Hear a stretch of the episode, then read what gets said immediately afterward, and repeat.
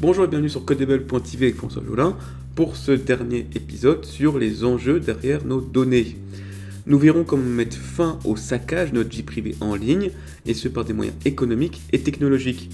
Pour ce faire, nous allons analyser comment on a arrêté l'esclavage, puisque l'esclavage n'a pas été arrêté à cause de ce côté immoral, il a été arrêté car la machine à vapeur l'a rendu complètement caduque.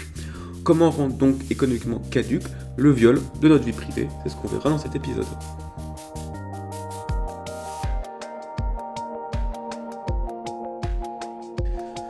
Le viol de notre vie privée, bien qu'immoral, est tout aussi banalisé que l'esclavage au XVIIe siècle. L'économie du nouveau monde était basée sur l'esclavage, l'économie du nouveau monde numérique est basée sur le viol de notre vie privée.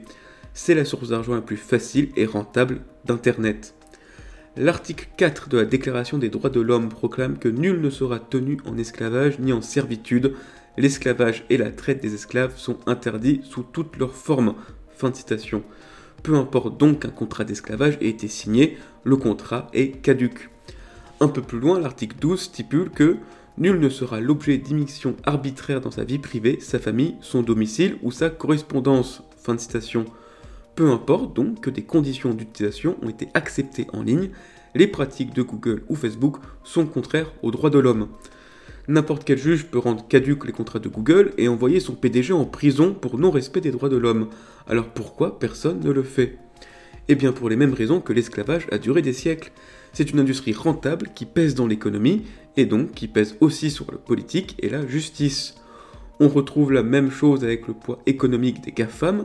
Les 280 milliards de dollars de revenus de 2022 de Google pèsent sur la politique avec ses 8 lobbyistes rien qu'au Parlement européen. Heureusement, nous sommes venus à bout de l'esclavage, mais ni la morale, ni les lois, ni la politique n'ont servi. Nous avons arrêté l'esclavage après avoir inventé la machine à vapeur. Nous avons arrêté l'esclavage car il était économiquement caduque face à la machine. Alors a-t-on les technologies capables de rendre économiquement caduque le viol de notre vie privée? Premièrement, en généralisant le chiffrement. Nous naviguons déjà avec le chiffrement grâce à HTTPS mais le, ce chiffrement est entre nous et le serveur en ligne. Nos données finissent en clair dans les serveurs à la merci de l'espionnage et de la revente au plus offrant. Ces dernières années ont vu l'émergence du chiffrement de bout en bout. Ici, les données restent chiffrées sur le serveur en ligne, seul l'utilisateur a accès aux données en clair depuis son téléphone ou son ordinateur. Le chiffrement de bout en bout est la sécurité absolue.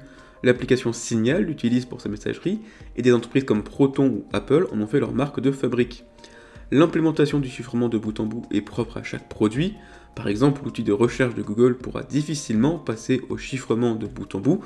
Nos requêtes ont besoin d'être analysées en clair par le serveur. Mais son service Drive pourrait parfaitement chiffrer nos fichiers. Pareil pour les objets connectés de santé.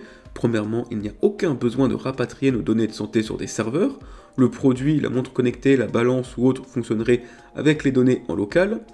Deuxièmement, ces données sont personnelles, elles peuvent donc être chiffrées de bout en bout sur le serveur. Les affaires de Proton d'Apple se portent pour le mieux, le label chiffrement de bout en bout pourrait devenir un avantage commercial premium, justifiant un abonnement. Loin du business model freemium où nous ne payons pas le produit car nous sommes le produit. De plus, les piratages informatiques se succèdent, les utilisateurs sont de plus en plus nombreux à porter plainte pour demander réparation quand leurs données sont dans la nature. Le coût d'un piratage devient tel que des assureurs envisagent de refuser d'assurer. Or, le chiffrement de bout en bout apporte un filet de sécurité, même en cas de piratage, les données restent chiffrées. Les assureurs pourraient à l'avenir demander le chiffrement de bout en bout sur les données critiques. Deuxième point, on pourrait redonner l'argent au site web car sur Internet, le goulot d'étranglement économique reste l'acte d'achat. Il y a du monde pour acheter tous les mois un café à 5 euros, mais plus personne pour acheter un abonnement mensuel à 5 euros en ligne. Devant l'effort pour rendre un service payant en ligne, certains jettent l'éponge comme Salto. Mais le plus souvent, on se tourne vers la collecte de données et la publicité pour monétiser le trafic. Sans attendre un changement des sites web, nous pouvons déjà utiliser des VPN, Tor ou des bloqueurs de cookies et publicités. CF, une vidéo que j'ai faite sur le sujet. En limitant la collecte de données, notre profil marketing en ligne devient moins complet et fait gagner moins d'argent aux entreprises du secteur. Le modèle de rémunération actuel est loin d'être parfait. L'argent d'Internet est concentré chez Google et Facebook, qui redonnent juste quelques miettes aux créateurs de contenu. Et si notre navigateur s'occupait de rémunérer nos sites favoris?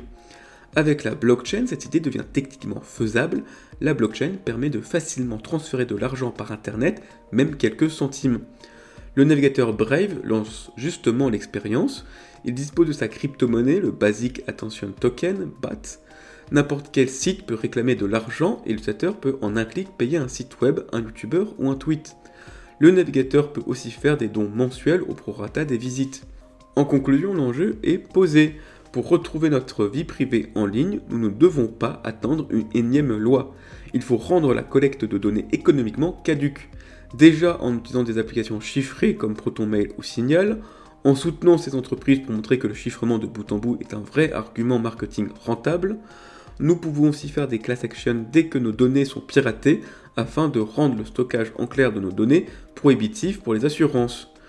Pour la navigation en ligne, les micro-paiements par blockchain pourraient faire gagner plus d'argent au site web que l'oligarchie actuelle de Google et Facebook. Voilà, merci de m'avoir écouté pour cet épisode de Codable, j'espère vous retrouver très prochainement, à bientôt